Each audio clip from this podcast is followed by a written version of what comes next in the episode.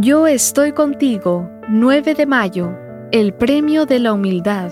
Riquezas, honor y vida son el premio de la humildad y del temor de Jehová.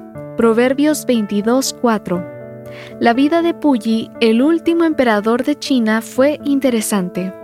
Pertenecía a la legendaria dinastía Qing, la familia real que había gobernado China desde 1644.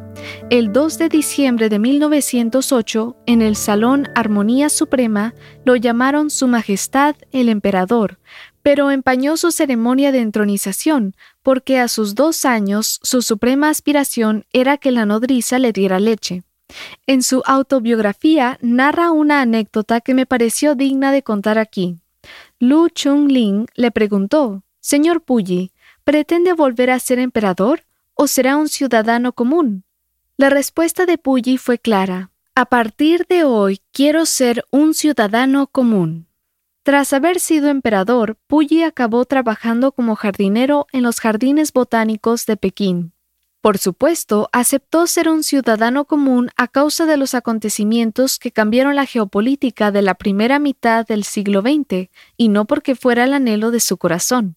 No lo hizo por desprendimiento, sino para salvar su pellejo. Las escrituras registran que el emperador del universo decidió convertirse en ciudadano común, y al hacerlo nos dejó un modelo de vida.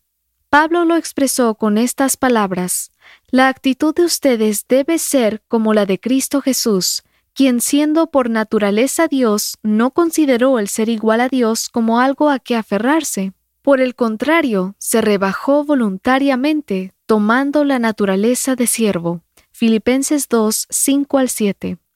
Cristo, que era Dios, aceptó llegar a ser un siervo.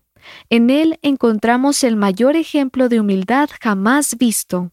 El Antiguo Testamento ya había destacado la humildad que caracterizaría al Maestro al decir, Tu rey viene a ti, justo y victorioso, pero humilde, montado en un burro, en un burrito, cría de una burra. Zacarías 9:9. Pablo dice que esa actitud, ese sentido de humildad es lo que Dios espera en cada uno de nosotros.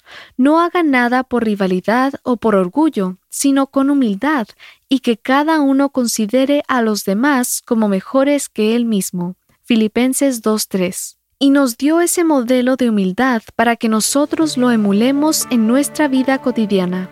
Veremos que riquezas, honor y vida son el premio de la humildad y del temor de Jehová.